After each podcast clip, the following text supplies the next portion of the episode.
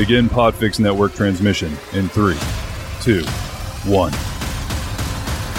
This is Bewilderbeasts, an infotainment show dedicated to inspiring curiosity for all ages by investigating the ways animals intersect at humanity.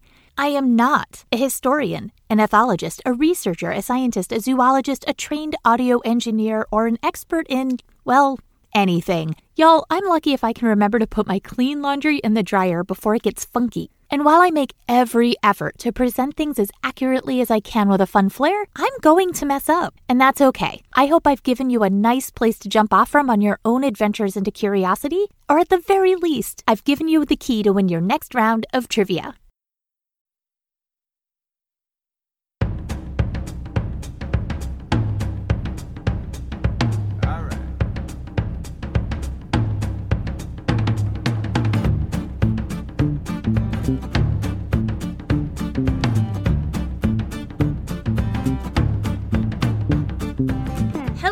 And welcome to Bewilderbeasts. I'm your host, Melissa McHugh McGrath, still recording from the tiniest podcast studio closet outside of Boston, Massachusetts. Today on Bewilderbeasts, we are going to talk about ways that dogs see. We have a blind greyhound who gets some unconventional help, how seeing eye dogs got their start, and how a dog oversees the Penguin Protection Program. All right, let's go.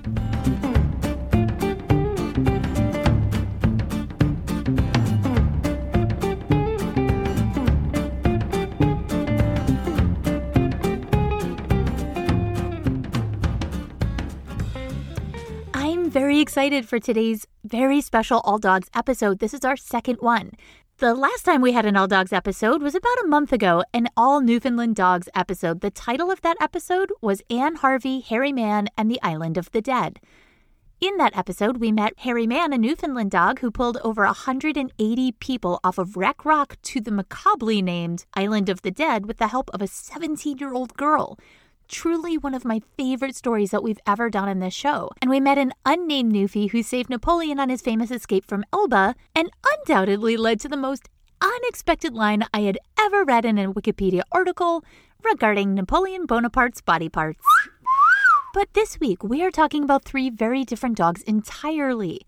No breed links them, no common thread, except if you were to take a big stretch, we could say that they all have something to do with sight. You'll see. Just a reminder I'm going to be taking a break from June through September. We have some big news, big plans, and big. Well, I'm not going to spoil it, but hopefully I won't be in the tiniest podcast studio closet outside of Boston, Massachusetts for much longer. I might be in the second tiniest podcasting studio closet outside of Boston, and my body and chiropractor would both be so happy if I could just get a bigger place with a bigger closet. Though I'll have to redo my intro, so be patient, watch the feed for more surprises over the summer, but starting June 1st, we'll be on break until September 1st. Stickers are still available. They are super fun. They're rainbowy and bright and fun and have the little Bombi. So let's do a giveaway for the rest of the month. If you rate and review the show on any platform or Podchaser, any of your iThings, Google Podcasts, Spotify, Stitcher, anything, just take a screenshot and send it over on socials or to bewilderbeastpod at gmail.com. I'll send stickers to everyone who sends a new rating and review, provided that you like it. If you don't like the show, I'm gonna guess you don't want a sticker, though I could be totally wrong. I'm not gonna yuck your yum. A few of you have already asked if Possum will also take a break, and it will not. Dr. Sip is doing all the heavy lifting over there with technical backendy stuff, so that will carry on its bi weekly schedule. And if you like not safe for work content and sweary discussions that are not exactly a good fit for this show, go ahead and check out Totally Possum Pod with Dr. Sip and me, Melissa. You can rate and review that there too. And last thing, if you have a podcast that makes you think the listeners over here would like, I would be happy to feature your ads at the end of this show. So if you're into a promotional swap and are in a similar vein with nature, animals, education, all ages, stuff like that, please ping me on socials or Gmail and we will figure something out. I've done one before with Kate Shaw with Strange Animals Podcast. I really love Kate's show and I hope you do too. So if you have other podcasts that you think that I should be reaching out to, go ahead and let me know. So now that we're all done with the businessy stuff, let's get on with the show.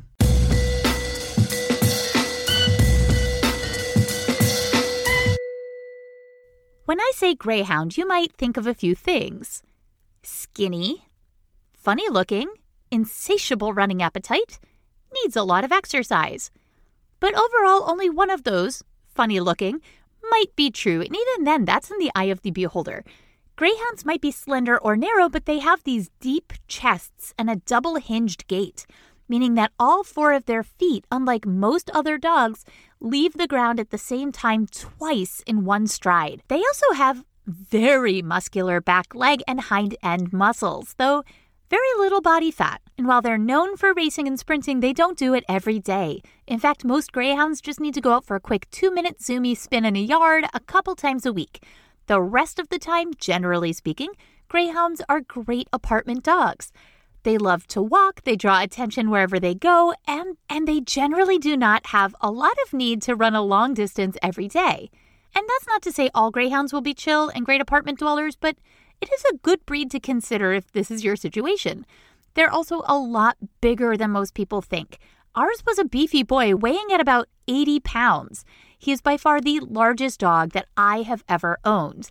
And while it's really hard to get a Greyhound puppy, as most are bred to go to the tracks, though with Greyhound racing bands gaining popularity due to the mistreatment of these patient and lovely dogs, they are frequently adopted out as soon as they are retired from racing. They don't really retire at 65 the same way that humans do, but if they get hurt on the track, broken legs are not uncommon, or they're not fast enough, those are the two things that will generally lead to a greyhound being retired. They are not insatiable runners like a border collie or a Belgian Malinois. Instead, they are frequently called the 40 mile an hour couch potato. All they want to do is chillax, eat, chillax, walkies, chillax, hang out with you, chillax, fart like there's no tomorrow, chillax, and repeat. Every few days, add in two minutes of zoomies and then back to the regularly scheduled programming, and you basically have the schedule down for Greyhound ownership. But one Greyhound, Buddy, had an unusual behavior pattern. His owners, which makes me think this was more for fun instead of the racetracks that we have here in the States, noticed that Buddy would always come in second place with races.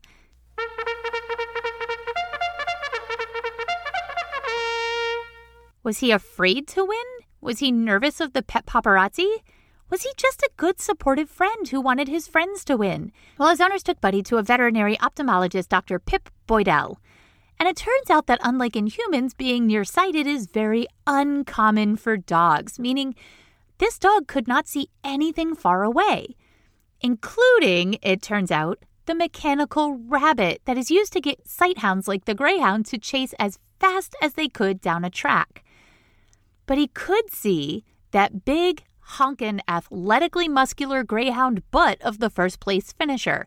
So in every race, Buddy would start with the pack, easily overtake everyone except for the first place dog, look like he would slow down, and just kind of hang out downwind of whatever the dog in first place ate the night before. The first place dog would lead Buddy to the finish line where Buddy would come in second in every single race. Always a bride's dog, never a bride. So Dr. Boydell tried some glasses for Buddy, and it turns out that they didn't really suit him. Contact lenses it was, and here's the remarkable thing Buddy started winning races as soon as he could see. But here's the kicker Buddy is not even the only dog who has been in the news for needing some sight assistance. Gremlin the Pit Bull had taken the internet by storm in 2017 when she had cataracts. That's where the clear part of your eye gets cloudy, and when it goes untreated, it can lead to some glaucoma and blindness. But after the surgery to fix Gremlin's eyes, she ended up with some complications that led her to losing her sight permanently in her right eye. The doggy contacts were cost prohibitive to the family, but they were devastated. Poor Gremlin would jump every time her doggy friends or humans would come in close to her because she would just startle. She wasn't playing anymore, she was living in near darkness.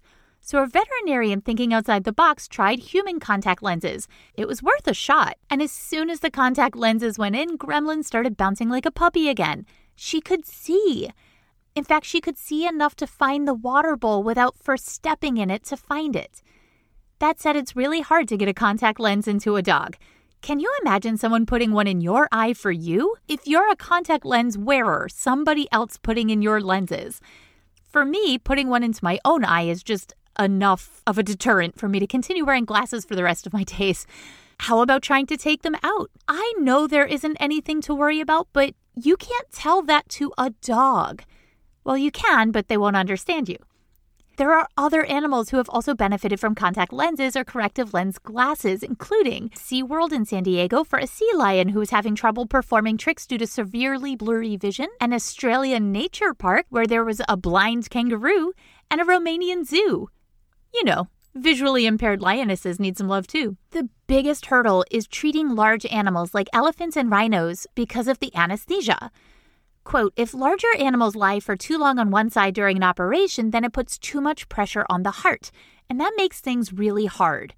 With a giraffe, for example, its head may not ever be lower than its heart, which makes it very, very, very hard to do permanent surgeries to address the issues of the eyes, as you don't want to put contacts in every day in a wild animal. So, can you imagine trying to put contact lenses into a hummingbird every day, or an alligator, or literally any animal? And it's good to know that there are more permanent solutions to helping dogs and cats and lions and alligators and hummingbirds, whoever needs this medical advancement.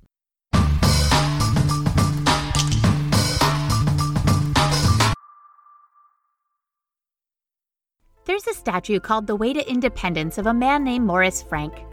The statue of Morris Frank is in Morristown, New Jersey on Morristown Green. No, the town is not named for Morris Frank, the man who inspired the statue's likeness. I checked. The town actually got its name from the governor in the 1700s, Lewis Morris. But there's something special about this statue. It's not just Morris Frank in full color, an unusual feature of many statues that are usually bronze or a single metal. It's his partner in statued form, a German shepherd with a telltale harness that clues us into the dog's job and the man's likely situation. It's the unmistakable equipment for a guide dog. Morris was the son of a blind mother. He dedicated a lot of his time to helping her navigate the world, getting food and groceries and cleaning the table and doing what helpers do. What he eventually ended up doing was what most six year olds did at the turn of the century, and he went horseback riding. But in the early 1910s, six year olds, I imagine, could probably train bears and run underground baby MMA rings for cash and Young Morris Frank hit a tree branch with his face, and he had the misfortune of losing sight in his right eye with that accident. And a decade later, at age 16, his left eye was so damaged by boxing that his vision was permanently impaired. He was still able to attend Vanderbilt College. Morris Frank was bright and smart and motivated, but he was frustrated at his lack of independence. Hired help to assist him with getting books and reading and cleaning and moving around in space, finding a pen and paper, using a pen and paper, all of these things he could do before he could no longer do without help. So he got help. But the help was not helpful. The helpers were inattentive and unreliable and unhelpful. Morris Frank was on his own in the dark. In the must see musical by Lin Manuel Miranda, of the story that will be written eventually, hit me up, Lin, we pan to Switzerland, where we meet an absolute boss lady by the name of Dorothy Harrison Eustace. While she's in Switzerland, she is an American dog breeder who focused initially on using breeding to make better police dogs and, from everything I could see, wore the most amazing hats. Seriously, her hat game was on point. Pay attention to this lady as she ends up about 100 years from this point in the story, inducted into the National Women's Hall of Fame for, well, reasons, as you'll see. By selecting traits in dogs, in goats, in cows, in tomato plants, in corn, in cats, we have done remarkable things to help farming, help crops, breed for intelligence, and dogs who can do remarkable things. We have bred for instinct, like border collies and pointers, bred the fastest horses, and race the Kentucky Derby every year to celebrate that unencumbered speed. And we've done some very terrible things using the foundations of good breeding practices, too. We opened Pandora's box, poured in a little cynicism, white supremacy, and ego, not least of which is something I see today in my line of work where we have created bulldogs who cannot be born naturally. They need to be artificially inseminated because the mommy bulldog and daddy bulldog don't exactly fit together. Essentially, tab A doesn't fit into slot B, and these dogs have to be born via cesarean section because their heads are too big for the birth canal, and people will pay for these dogs, pay these breeders big bucks for these dogs who cannot possibly exist in nature. Because we humans absolutely love squishy faced dogs. We have also bred German Shepherds who cannot walk. Dogs like the Pekingese a few years ago who needed to lay on an ice pack because he would overheat from walking around in a show ring. That dog won Best in Show. By selecting traits based on appearance alone, we have absolutely done significant harm to many dog breeds, physically, mentally, and for humans who love them, financially and emotionally too. But this segment isn't about how things go wrong, which are the conversations I have as a dog trainer with my veterinarian friends, my responsible breeder friends, my dog trainer friends. But this is one of the segments that, by all accounts, go right. And we will get to it going right. But the scene is still being set. This is in a time that, as mentioned before, with the ideas of selective breeding taking on a very, very, very dark turn in Germany and in the United States with eugenics having their very core ideas coming to its height at the time that Dorothy Harrison Eustace came on the scene with her guide dog vision. In 1927, we are between World War I and World War II. Things are getting heated in Germany, and a young troublemaker, startup, and all out monster named Adolf Hitler is rising in popularity and, unfortunately, fame. The eugenics movement, which was the very basis for Hitler deciding that Jewish people didn't have the best genes, that they should be eliminated permanently, these people, kids, parents, shop owners, teachers, aunts, uncles, humans, were considered not genetically fit. So Hitler and people who thought like him actively participated, or didn't speak up against, putting millions of Jewish people into gas chambers to die. Black people in the United States were being sterilized, not allowed to have children, because they were not considered by white people to be genetically fit. Poor people who were struggling to survive were also punished by being forcibly sterilized or have body parts removed so they couldn't have babies, so they couldn't pass on their quote defective genes unquote for being poor, which is not a thing your genes code for. Mental illnesses were not treated at the time as we didn't really have a good working idea of the brain yet, and it was just easier and wronger to make sure that people didn't have more kids who had genetic conditions that led to what at the time was considered dysfunction. Much of this was happening around the time that Dorothy Harrison Eustace was breeding German Shepherd dogs for police work and using, from what I could tell, genetics and breeding for good, as opposed to the literal evil that was happening just down the street. In 1927, they didn't have Twitter and they didn't have MySpace. Kids, ask your parents who were in their top eight.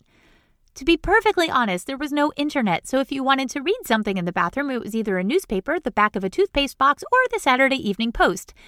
Well, Dorothy Eustace had written a piece about how she had started a dog training school in Germany to help soldiers who came back from World War I blinded or visually impaired. That piece was published in the Saturday Evening Post and that her work breeding police dogs and working with a geneticist and dog trainer named Jack Humphrey led her into a path where she could breed a new line of German Shepherds, who would for a time be called the Alsatians because the word German in the late 20s to mid 40s was not great. Her goal was to breed these German Shepherds, or Alsatians, as dogs who could guide the blind. The dogs would be the seeing eyes for the blind handlers. The dogs, under her guidance and training methodology and breeding, of course, were able to help people who couldn't see navigate the world with freedom without the expense of paying an unhelpful, unmotivated, inattentive assistant to do the very basics of everyday life. Cutting back to our friend Morris Frank, is now nearly 20 years old, and he was in his home while his father read the article out loud. Morris, four years into darkness, did not say, Whoa, cool, or Man, it's too bad that that's really far away. That would never work. Instead, he did in 1927 what 1927 people did he wrote a letter. Morris's letter explained how he was blinded in two accidents a decade apart and how he yearned for freedom. And it's not written in the old timey language that I expected. Dearest dog trainer lady, it is I, Morris Frank, from the land of Tennessee, a humid environment in the southern part of the United States. No, it's very 19 years old and I am here for it. Quote Is what you say really true? If so, I want one of those dogs and I am not alone. Thousands of blind like me abhor being dependent on others. Help me and I will help them. Train me and I will bring back my dog and show people here how a blind man can be absolutely on his own. We can then set up an instruction center in this country to give all those here who want it a chance at a new life. That was his quote. And for whatever reason, in a sea of mail that Dorothy Eustace received from her published article in the Saturday Evening Post, this letter stuck out, and on this letter alone, Dorothy Eustace invited Morris from Tennessee to Switzerland. So Dorothy read the letter, realized her life could be fully devoted to a cause, and like an absolute boss, she divorced her second husband George and launched a new adventure the Seeing Eye. Dorothy Eustace and Jack combined their training, genetics, breeding, and ambition to continue the program, and in April of 1928, just a few months after writing the article for the Saturday Evening Post and meeting Morris, who got to meet his first dog, a female German Shepherd dog named Kiss, who Frank quickly renamed Buddy. In fact, all six of his seeing eye dogs, who helped him navigate the world for the rest of his life, were each named Buddy. But this Buddy and Morris Frank worked tirelessly for five weeks with Dorothy Eustace with Jack, working on the hand signals, the trust, the training, the bond. They worked hard on the most important hand signal of all. The one a seeing eye dog is trained to ignore in case there is danger because the handler might not see a cyclist coming around a turn, a missing manhole cover, a car parked immediately in front. It is the most important command for a handler forward. And the most important one that the dog must decide to ignore if it's unsafe for her charge. The hand rises, pointing in a forward motion about 90 degrees from the body. The verbal cue forward comes, in good handling, about one second after the hand signal. And in a little over a month, they were ready to go forward. As soon as Morris Frank came back to the United States, the world was an entirely different experience for him. But as a general rule, humans hate things that are different, things that would change the norm. Need proof? A year after quarantine, there were so many lessons that we should have learned, things we should have figured out to do better for those who could use our help. And when we go back into the world, and the first thing we do is try to go back to normal. Initially, Americans were not into the idea of having dogs guide blind people and inviting dogs into public spaces. So Morris and Buddy traveled the country exactly as his letter said he would do, to show just how this can be done safely for everyone. Buddy wasn't pooping on the library floor, that he could cross the busiest streets in New York City without incident, that he could go into a store and that his dog, his buddy, would always watch out for Morris Frank. But in the 1930s, there was a huge hurdle to jump, and there was a lot of pushback. But Morris Frank, Jack, Dorothy, mostly Dorothy, would not be deterred. As a philanthropist, someone with more money than Fort Knox who wanted to help people, she just kept her promises and saw opportunities for those who couldn't see with these dogs, this program, and these schools. So, one year after Morris Frank came back to the States and toured the country with Buddy, Dorothy Eustace came to the States and opened the very first Seeing Eye School for Dogs in Morris's hometown of Nashville, Tennessee. A year after the Tennessee School for Seeing Eye HQ moved to New Jersey for a permanent location, including student housing. This is so the students can live on campus, learn how to be with their dogs, learn what their dogs could do for them, and how to be a true partner in freedom with their dogs. The facility is now in Morris Township, as stated at the beginning, not for Morris Frank, but for the governor. It has grown significantly. It now has student services, a veterinary clinic, dog kennels, and administration offices. The first school for the blind in the United States opened in Nashville in 1929. That was the year that kicked off the Great Depression. More than 16,000 partnerships have been created between the seeing eye dogs and people who are blind and visually impaired from the United States and Canada from this school. The Seeing Eye is funded entirely by public donations. It is the oldest existing guide dog school in the world. One of my favorite details in this whole story in 2020, the Seeing Eye dog was designated as the state dog of New Jersey. Morris Frank and Buddy the first one, were partners until her death in May of 1938. But just before Buddy died, the team was able to break yet another barrier to make access possible for people with disabilities. Together, they were able to board an airplane and cross the country. Not in a private jet or a special plane for blind people, a regular airplane that you or I could board if it weren't for a pandemic. A commercial flight from Chicago to Newark, New Jersey. And before this, people like Morris Frank would have to get a private, expensive, transportation. Take a train, which is impossibly long. Hire a car, again, expensive and long. And here, they could make the journey in hours, like people with sight can do every single day. They could do in hours what would have taken days. There are about 250 dogs through the Seeing Eye program available to people who require the use of Seeing Eye dogs every year. The training is intense. The puppies are bred specifically to be social with humans and focused on their work, but even then, as any good breeder can tell you, even if you do everything right, the dog in front of you might not be suited for this work. Says every theater kid born into a football family. Says every person reaching an adult height of 5 foot 4 when your siblings are over 5'10 and your mom is a legit giantess. Any born kid, any kid born with left handedness in a family of righties, and so many others. I mean, yes, the proverbial milkman still exists, and they have in every time period, but genetics are weird and funky and bizarre, and you can get traits that pop up from time to time to time to time out of the blue on a family tree, and that is what is so cool. And that is what breeding programs like this have taken into account and why this matters a great deal. Good breeding programs focus on increasing the likelihood of a behavioral or physical trait occurring. Why this program worked and plays by the rules set forth by my man Darwin is because they considered that the truth.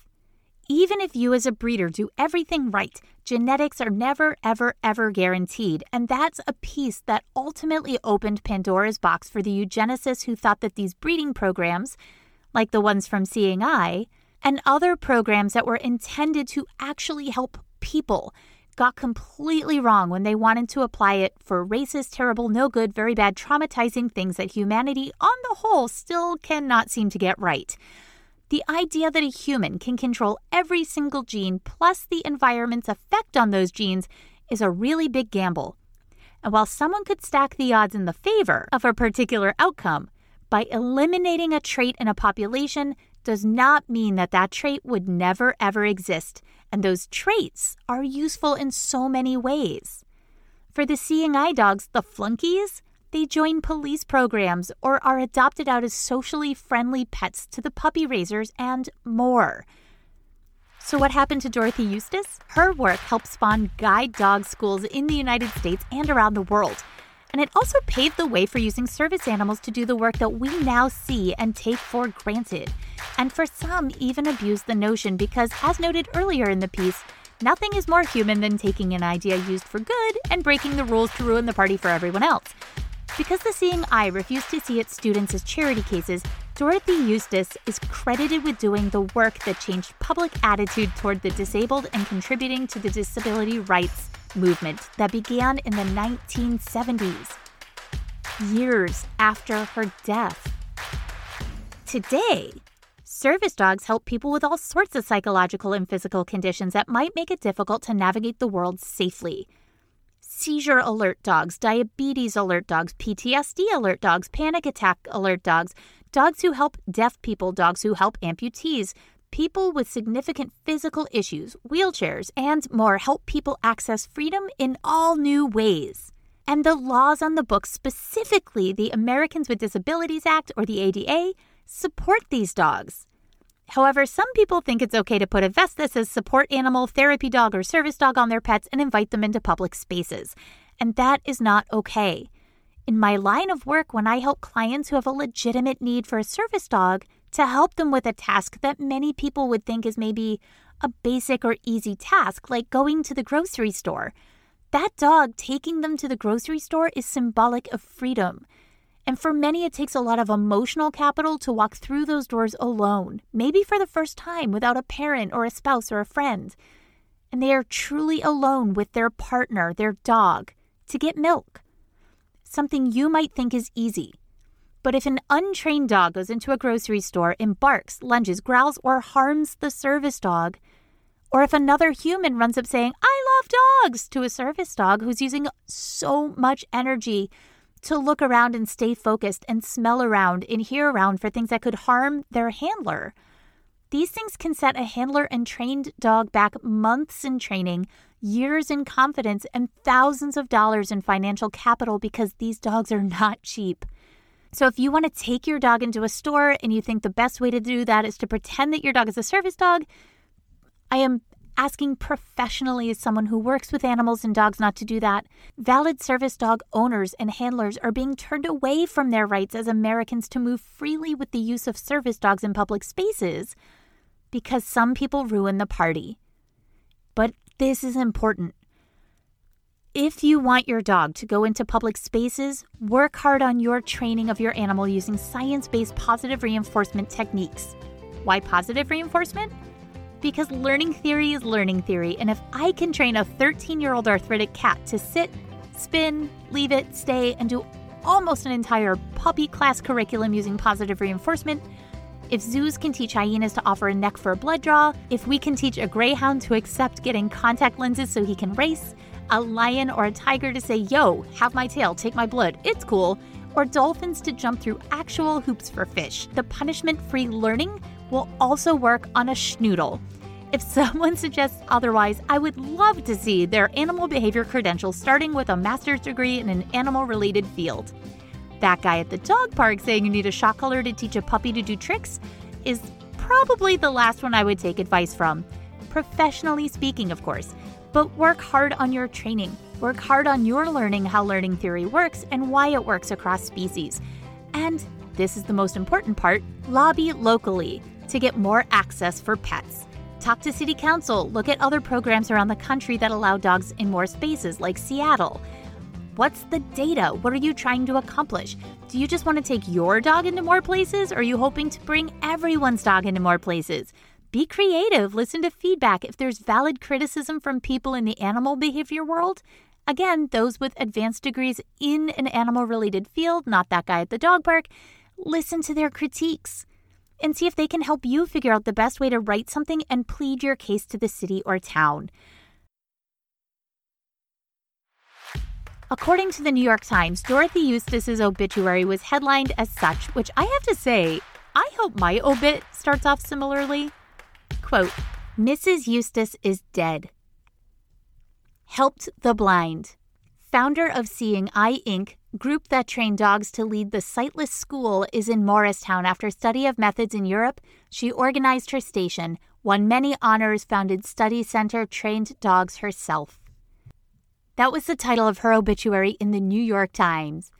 Furthermore, it goes on to say Mrs. Dorothy Harrison Eustace, founder and former president of the Seeing Eye Inc., the philanthropic institution that has supplied more than 1,300 guide dogs to the blind, died on Sunday in her home after a brief illness.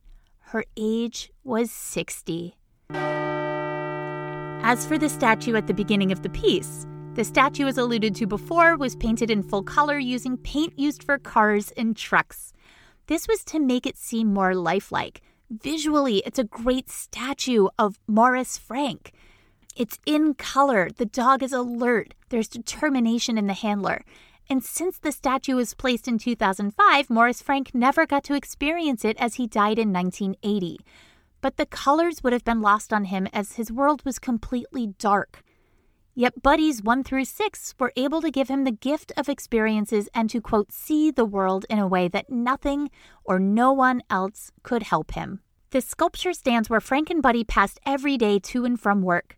The Seeing Eye students and their dogs continue to walk this route today. They are able to pass by the first dog who made this possible, some light in their darkness, the gift of freedom and independence made possible by a fiercely independent woman, philanthropist, and true believer in the capabilities of animals, a man who saw how his gift could help him and others, a geneticist and a trainer who used his powers for good and not evil, which is not always the case. See every science fiction movie from the 1950s onward, and Buddy, the female German Shepherd who started a literal movement in the United States that eventually paved the way forward for independence. And now I would like to revisit the first paragraph of this piece now that you know more. There is a statue called The Way to Independence of a man named Morris Frank. The statue of Morris Frank is in Morristown, New Jersey on Morristown Green. Now, the town isn't named for Morris Frank, the man who inspired the statue's likeness. I checked. The town actually got its name from a governor in the 1700s, Lewis Morris. But there is something special about this statue. It's not just Morris in full color, an unusual feature of many statues that are usually bronze or single metalled. It's his partner in statued form a German shepherd with the telltale harness that clues us into the dog's job and the man's likely situation. It's the unmistakable equipment for a guide dog. His arm is positioned in the forward motion, and she is looking out to the world for him. Fittingly, the plaque is in English and also in Braille.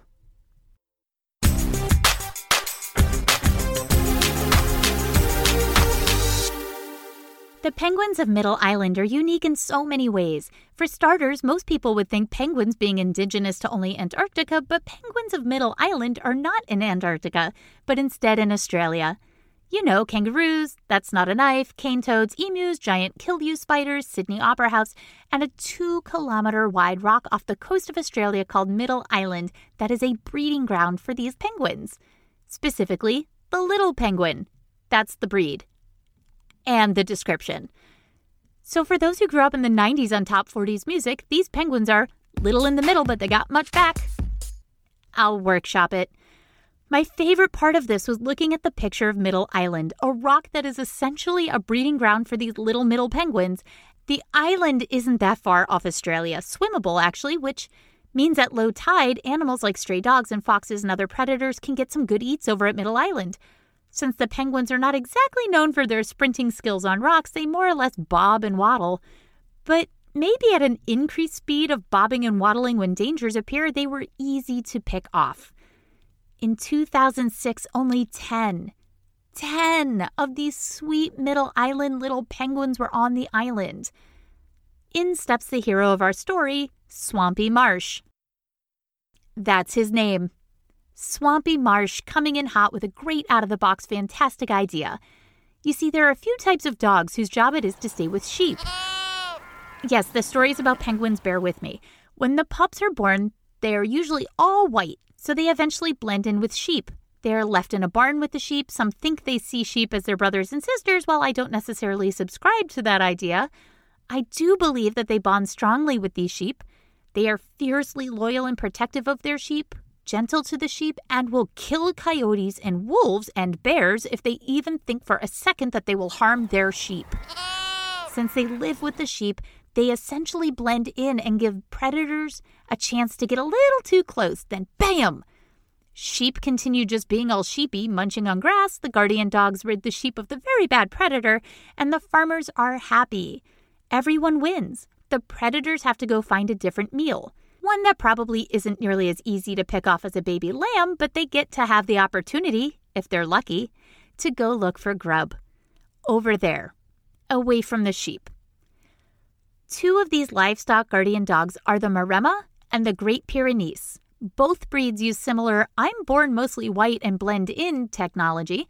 Pyrs can get north of 100 pounds, Maremmas are a little bit smaller. These dogs both are going to look absolutely giant to you. So Swampy Marsh thought, why not take these awesome dogs who are bred as guardians to live and protect these remaining 10 breeding pairs of little, little middle penguins? Everyone looked at this man named Swampy Marsh, laughed, and mid laugh said, Oh, wait, actually, that could work. They started the project with a dog and you'll see why, suitably named Oddball. Alan, Swampy Marsh's actual real legal name, was a chicken farmer who thought that Oddball could bond with the penguins and protect them.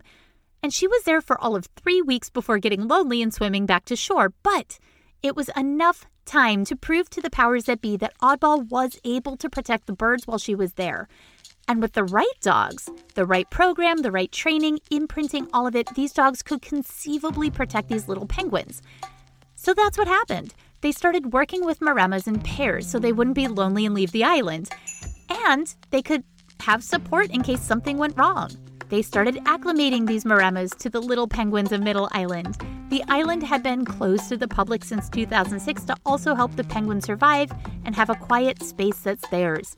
So, between closing the island to tourists and adding a couple dogs, from 2006 to 2017, the program worked.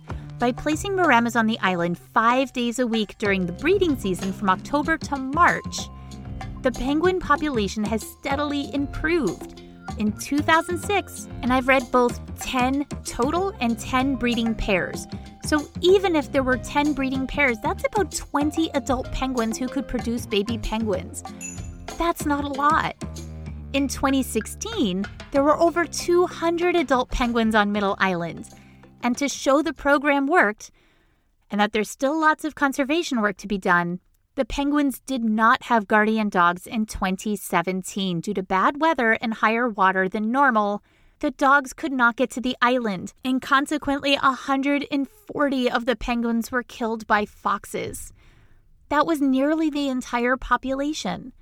So, until that disaster, no foxes were seen on the island when the dogs were there, proving that these dogs were the variable that made the most impact to the welfare of these penguins.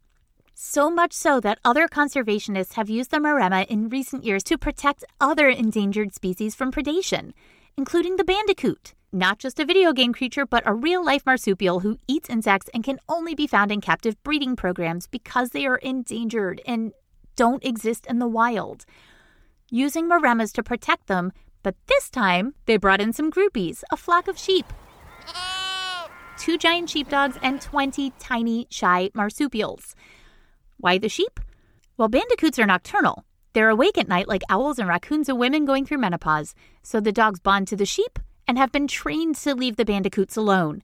They can all live in the same habitat, but if a predator does peek around the corner to harm the sheep in the middle of the night, the maremma is, in theory, protecting the sheep. But in practice, also by transitive property, protecting the bandicoots. Woo! And if this works, y'all, there will be no stopping these amazing dogs from protecting other species who could need help. And I know what you're thinking. No, you should not have a Maremma. They are not the best house pets. They need a job. They need a job bad. Oddball ended up leaving the island, but she continued her job protecting Swampy Marsh's chickens for the rest of her days. Other dogs have been retired from the island, also move on to guard chickens and domestic flocks in retirement. These are smart and sweet and dedicated dogs, but they would not do well in your home, in a box, in an apartment, and they need a lot of room to move outside, to protect, to be outdoors. They should actually be the mascot for REI. Hashtag opt outside, a little Maremma in a cargo vest and a compass. Yeah, I can see it. As for the penguins, ever since the dogs have been back on the island, the penguin population has been slowly increasing yet again. Good dogs.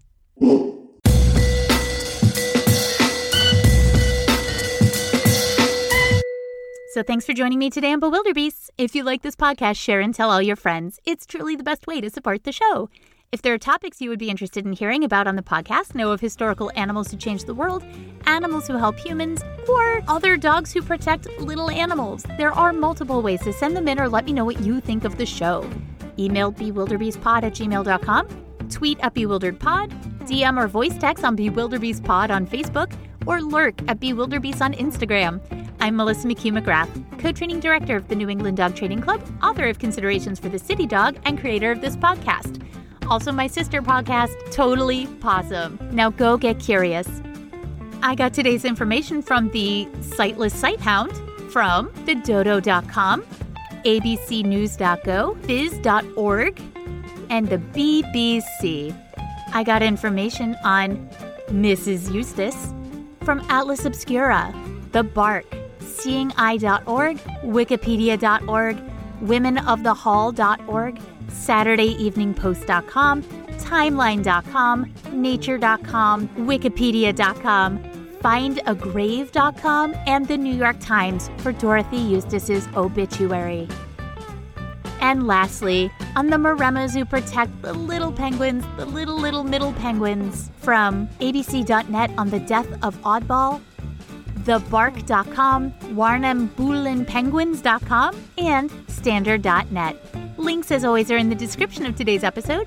Intro music is Tiptoe Out the Back by Dan Leibowitz, and interstitial music is by MK2. Don't forget to like and subscribe, review, and share with your curious friends. You know, all the things every other podcast tells you to do. Thanks for listening, and I will see you next week.